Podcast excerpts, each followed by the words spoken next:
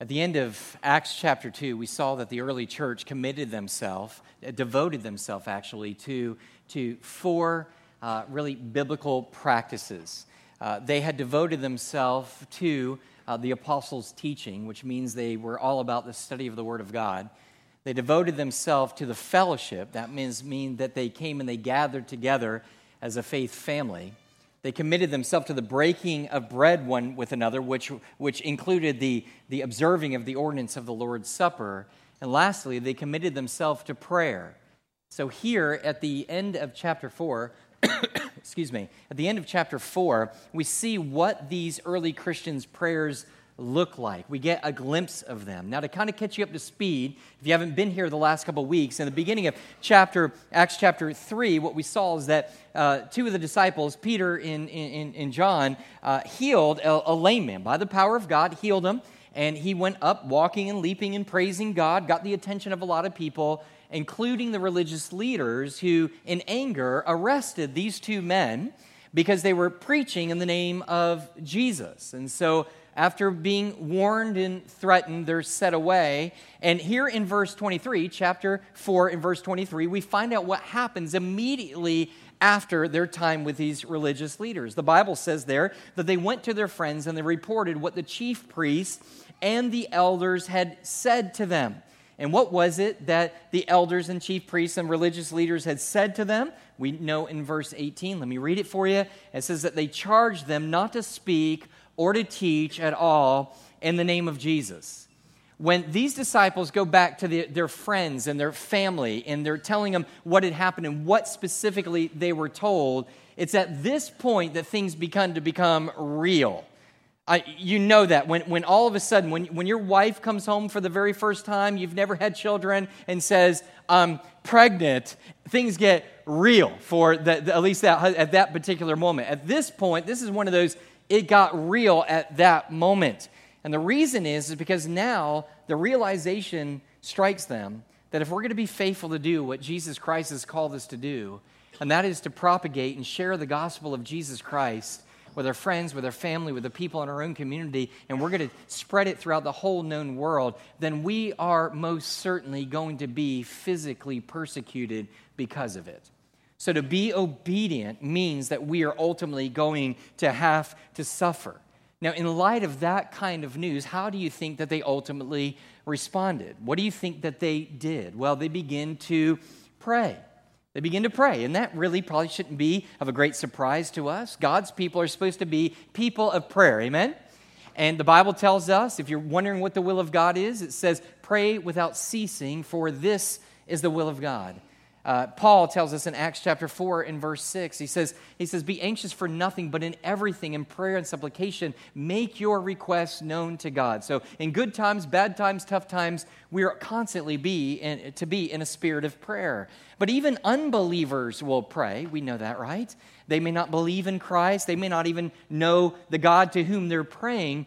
But under certain circumstances, when the circumstances are just right, when, when they're feeling weak, when they're feeling troubled, when difficulties are arising, when they don't have answers, when they feel things are out of control, they will even begin to pray. Again, not knowing who they're praying to, but they may pray. So the surprise here in this chapter is not that in the facing difficulty and hardship and threats that they begin to pray. The surprising part is how they pray. That's what's surprising. Because the way they pray is so radically different than the way that you and I often pray. In fact, their content is radically different, I would say, and I would surmise that many of us ultimately pray at all. And so this message really is, in one aspect, corrective. I hope that it's encouraging, and I hope that it's instructing. If you pray, this is for you. If you don't pray, this is for you. So, guess what? This message is for everyone, right? And so it's to help us. Now, what was so surprising about this prayer? Two things of why it was surprising. Number one, it was surprising how much it was about God.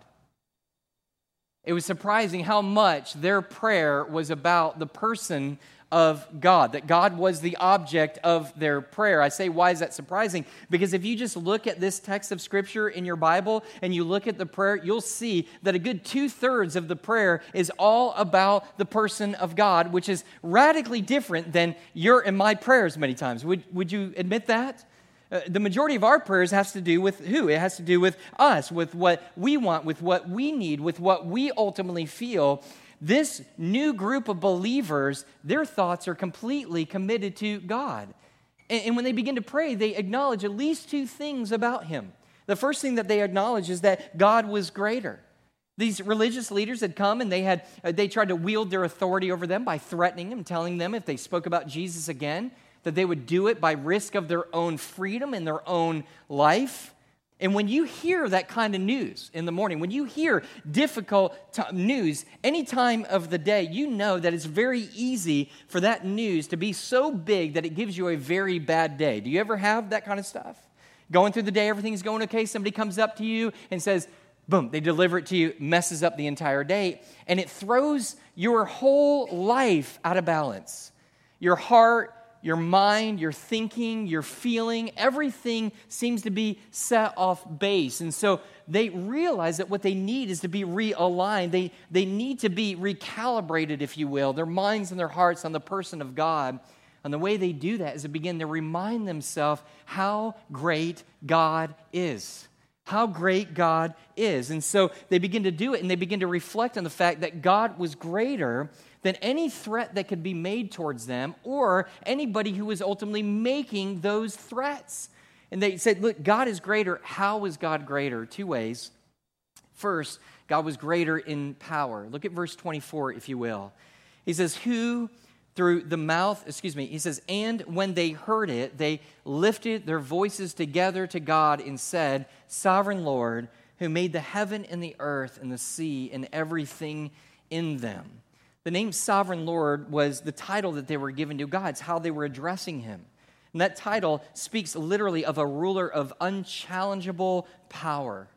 There was no doubt in the disciples' mind that these religious leaders had all kinds of political power. They had all kinds of power to be able to make their lives miserable, but they recognized that God, their God, had infinite power.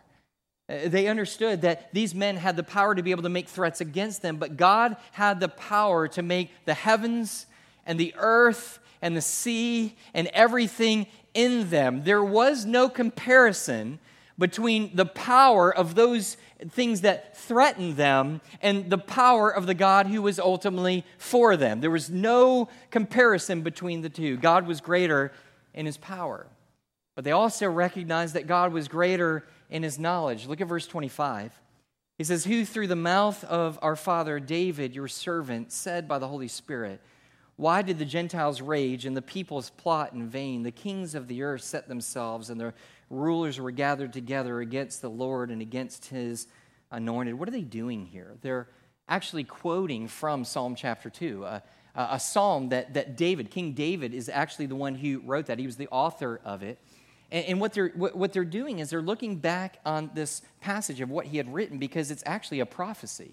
The Holy Spirit came upon him, and King David began to prophesy of what it would be like when the Messiah would come. And he says, when the Messiah would come, people wouldn't embrace him, they would reject him. In fact, the kings of the world, the Gentiles, and all those would actually rise up against him. That's what we just read. They would come up against him, and not only against him, but they would come against his followers as well, his anointed as well. Now, why is this comforting? Well, you know what? There, there's a little bit of intimidation because these guys that are threatening them, they're not only powerful, they're very knowledgeable. These are the intellectuals of the day. These are the PhDs. I don't know about you, but when I'm around really, really smart people, which we have some in the church, I get a little bit nervous.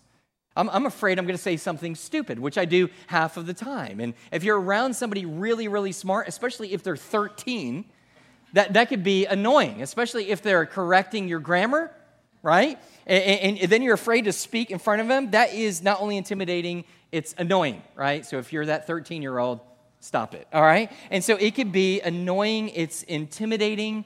And so what he's ultimately saying is here, he says, Yeah, guys, look, we recognize that these guys are literally the sharpest knives in the drawer. that you're dealing with.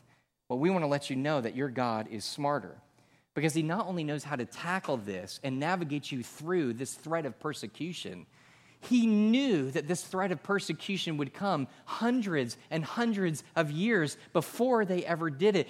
God, Jesus Christ, is way ahead of them. Your God is far more powerful, far more knowledgeable than anyone or anything that can come up against you or anyone or anything that can oppose you. Now, there's something beautiful about the book of Psalm, Psalm chapter 2. You can go back and read this. Immediately as it talks about, and he prophesies about how all these kingdoms were going to come up against God and against God's people, the very next verse, in verse 4, says this. You don't, you don't hear it here, but I love it. In verse 4, it says, He who sits in the heavens laughs.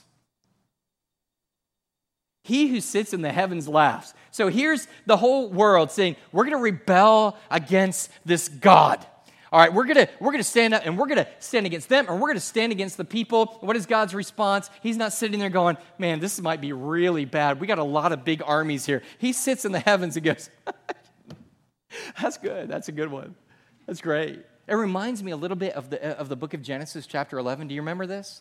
Remember Genesis chapter eleven? The people are too big for their britches, and all of a sudden they decide that they're going to go and see God. So they're going to build this great big tower and, and they're going to make a great name for themselves. And they're going to use all their intellect and all their technology and all their power and all their wealth, and they're going to build this tower up into heaven. And they begin to build it, and everybody around is high fiving, and they're like, dude, you're smart. No, you're smart. You're powerful. No, you're powerful. And then we get a glimpse of what's happening in heaven. And there's God with the Godhead, the God the Father, God the Son, God the Holy Spirit. And they sit there and go, hey, let's go down. Let's go down to see what it is that they're doing is supposed to be humorous by the author, by these people boasting, going, We will go all the way to the heavens. And God is so big and so high above them. He goes, Hey, they built something. I'm not really sure exactly what it is. Let's go down and see what this thing is, right? We're talking about the difference between man and ants. You, you got that, right? That, that, that's the picture. This last week, I was mowing this big field, and I'm mowing, and for whatever reason, there's, there's more ant piles than I can think of. And at first, I'm starting to go around them, not, not knowing why I'm going around them. And finally, I'm like, why am I going around these ants? I am man.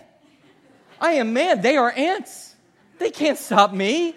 So I get my self propelled mower, as a man would have, and I take it, and I just run right through it.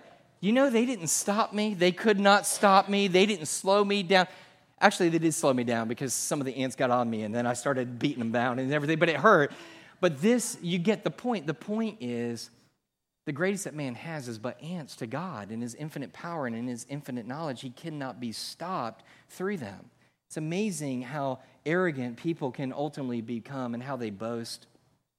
You'll hear scientists be able to say, hey, we have discovered the atom so small you can't see it, but we've seen it. We figured out a way to be able to see it and to be able to find it. We know that the atom is there. We boast in ourselves. And not only do we know how to find it, but we can split it and we can release all of its infinite power. And God is just sitting there laughing. He goes, You know who made that atom, don't you? You know who put all of that amazing power within it, don't you? Some of you here are old enough, I am not, to remember the space race back in the 60s. So, all right, we had four of you. Nod your head. You remember this? The rest of us read it in, in history books, right? Maybe we read it in history books. All right, here's the deal USA versus Russia, enough said. All right, so these two guys are sitting there going, We're going to have a race. Where are we going to race to? Let's go to the moon. Let's see who could be the first one to put somebody on the moon. They begin to race, and the whole nation begins to gather around each other. Spoiler alert if you don't know history or you didn't live during the time, USA wins. Woo! They have this great big parade in New York City. And, and all this confetti is raining down, and, and there's Neil Armstrong in his car, and he's driving by, and people are chanting USA, USA, USA. I don't really know if they're chanting that, but I imagine that they're chanting that like in a hockey game or something. USA, and they're chanting this, and all of a sudden, here comes Neil Armstrong, and you can almost imagine one of the parents sitting there going, Honey, honey, that's Neil Armstrong. He walked on the moon. And our God who is greater, more powerful, and more knowledgeable, begins to whisper in the heart and the ear of that young child and begins to say, Yeah, but I made that moon. I made that moon. He is far greater, He is far more powerful than anything you and I can ever imagine. If you're here this morning and if you think your biggest problem in this world is someone or something, some trouble or some situation, you are wrong. You are dead wrong.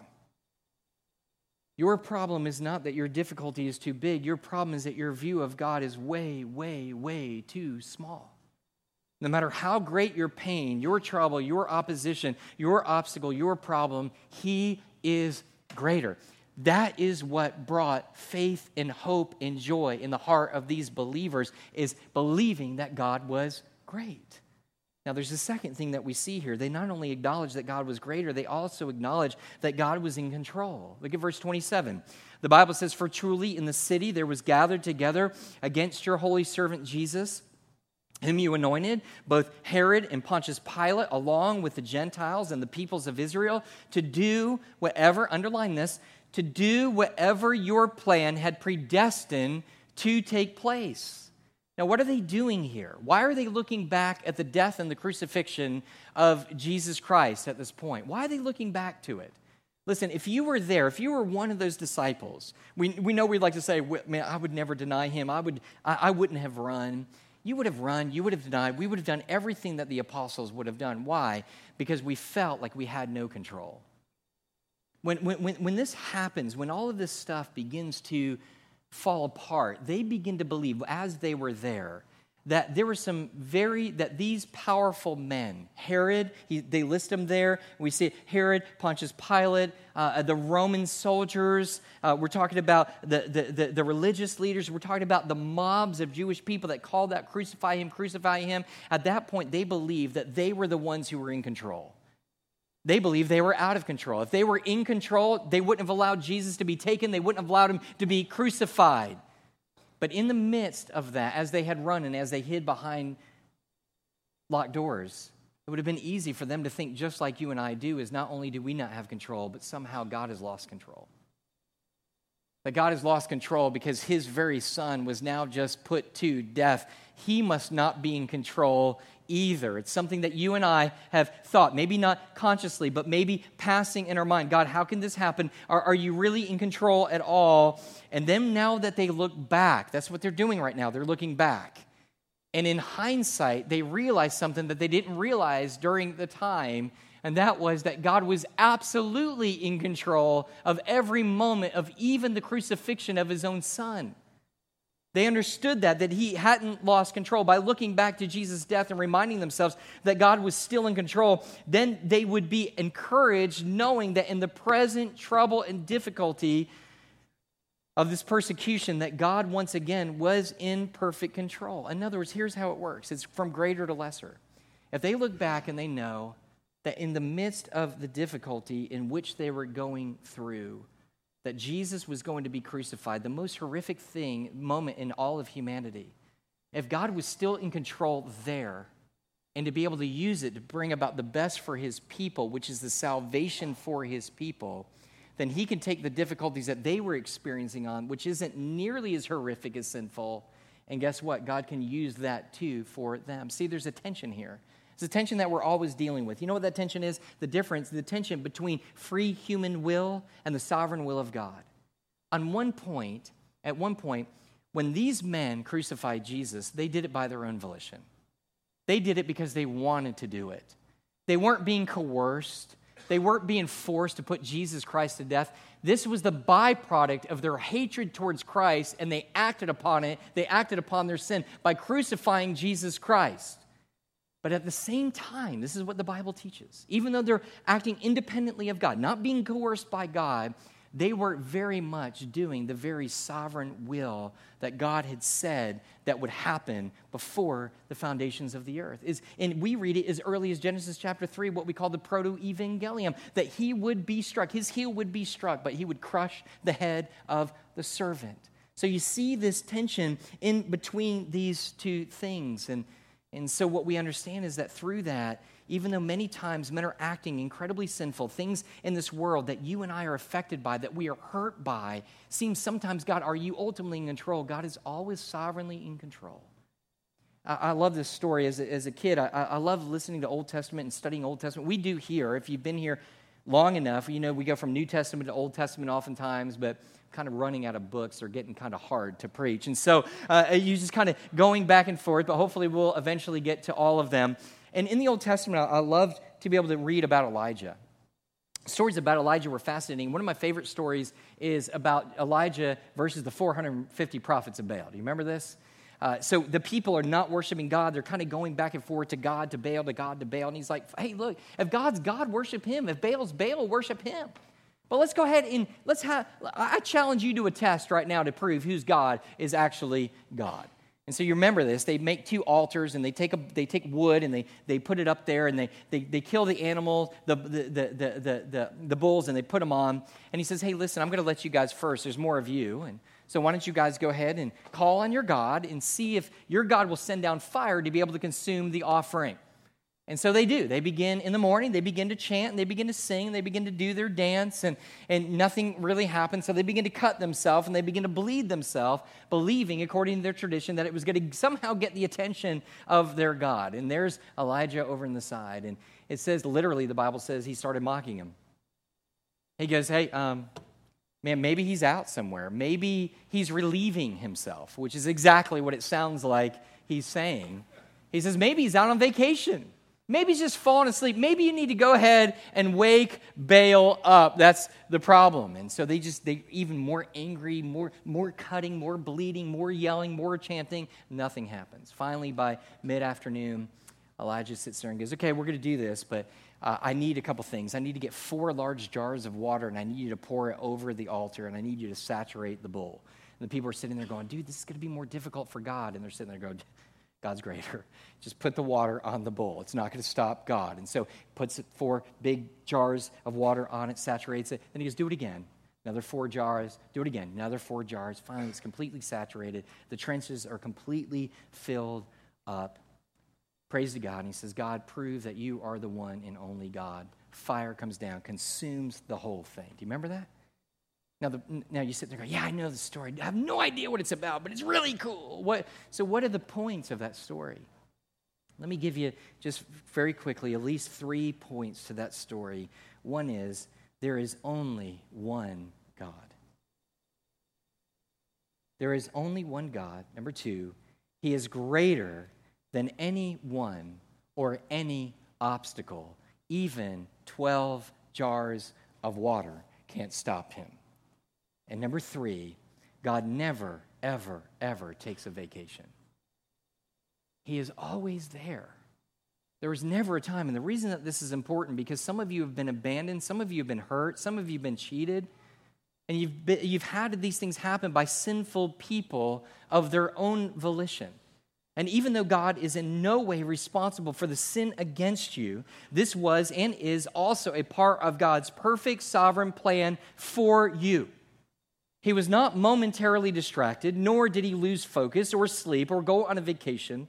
He was always there and always in control, making sure that the perfect will for you would be completed. The followers of Jesus, their peace and their joy and their faith, your peace, your joy, your faith, is directly proportional to your conviction that God is always in control no matter what.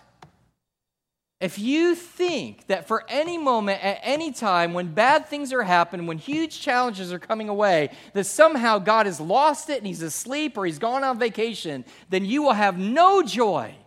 You will have no peace. But if you sit back and say, just as he was in control and the worst moment of history at the death of Jesus Christ. So, even the worst that happens in my life, God is there. He is present. He will not let me go, and his will will be completed. It's where the joy comes from.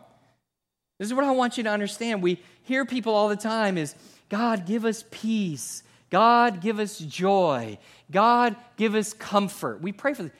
Okay, it's okay. But let me ask you a question. In the, mem- in the moment of something really radically bad, for how many of you did that prayer work? You find out that something severely bad has happened to your child, or you lost a job, and you're like, God, we just pray for comfort right now. At it was like God infuses you. oh, I just, that's so great. I, I lost my job and I lost my house, but I feel so good about it right now. I, this is a, anybody? Now you're looking at me like I'm crazy, but we pray a little bit crazy.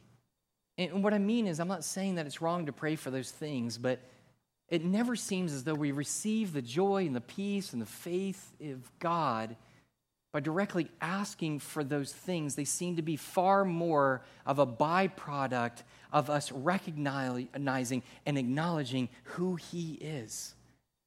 That He is greater and that He is in control.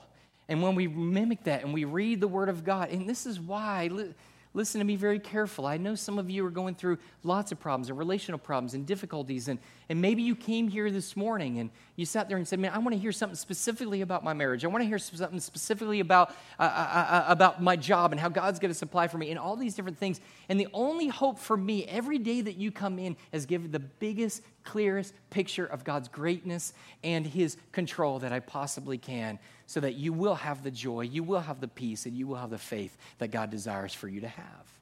And this is what this early church did. It was surprising how much of their prayer was about God. But you know what, number two? It was surprising how little the prayer was about them. It was surprising how little of the prayer was about them. Again, we understand that two thirds of it was about God. Usually it's at least two thirds of it that's about us. It's about what we want, what we want God to do for us, what we want God to take away from us, what He wants Him to add for us. And their request didn't, what's interesting here is it's not until their minds and their hearts are appropriately calibrated to the one that they're making these requests that they feel as though they're now ready to make a request to God.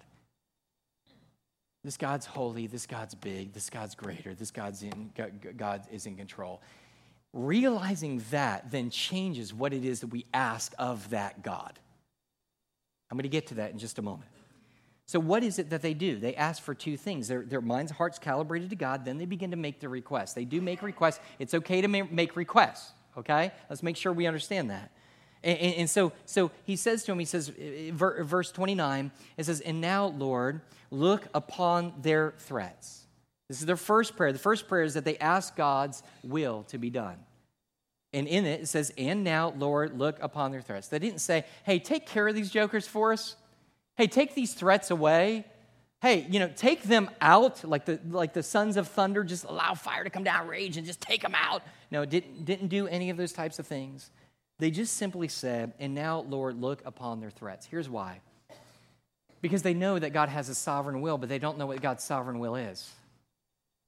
They don't know if God's sovereign will is to be able to take away those threats or to be able to keep those threats. So, what they're in essence saying is, we want you just to be aware of our situation and we leave it up to you. That's their prayer. We trust you. So, that's what they say. So, they pray, first of all, in light of all of this, that, that God's will will be done. And second, they ask for God's provision to be made. God's will to be done and God's provision to be made. They, they, they say, Grant your servant to continue to speak your word with all boldness, while you stretch out your hand to heal, and signs and wonders are performed through the name of your holy servant, Jesus. So, yes, they were asking for something for themselves, but it was in light of what God had commanded them to do. God had said, I want you to be a witness. I want you to be a witness throughout the whole known world. So when they're asking something, they're not asking for a bigger house, for less persecution, for an easier life. They're asking, God, give us what is necessary, in this case, boldness, so that we won't shrink back from what it is that you have called us to do. Give us the boldness so that we will be obedient to you. And not only give us boldness, notice what he says. He says also continue to perform supernaturally these signs and these wonders. But why are they asking? Again, not signs and wonders for themselves, but signs and wonders so that the message that they're speaking would be validated in the minds and in the ears and the hearts of those to whom they were speaking it. Everything that they were asking for had to do with the will of God That's ultimately why they're asking. And it's not surprising how much their prayer was about God, but it was so surprising how little, or it was surprising how much it was about God, and it was so surprising how little it was about them. Now, again, to be clear, it's not wrong for us to ask God for our needs. Jesus tells us, and He even teaches us, that when we come to God, say, and, and, and God, give us our daily bread, right? Give us our daily bread. We're allowed to pray for that. We're allowed to pray for those needs. But when the bulk of our prayer life is focused on us and our temporal needs of what we want from God, it demonstrates that there's something clearly off. What it demonstrates, what their prayer teaches me is that this Christian life is about being a servant of God. What my prayer often reminds me of is that following Jesus for me is that sometimes I'm just a consumer, not a servant of God. There's a big difference between the two. What this prayer reminds me of again is that we are servants of God, not consumers. It's interesting to me to hear someone say, have you heard somebody say, maybe run into them occasion, hey, would you like to come to church? We'd love you, know, you to come to Mercy. And here's how they say, hey, man, I tried the whole religion thing before. I, hold, I tried that whole Christianity thing before, and, and what, what's the response? It just didn't work for me. Here's, here's what, in essence, they're actually saying what they're actually saying is there were some things that I wanted, and somebody told me that God would give it to me.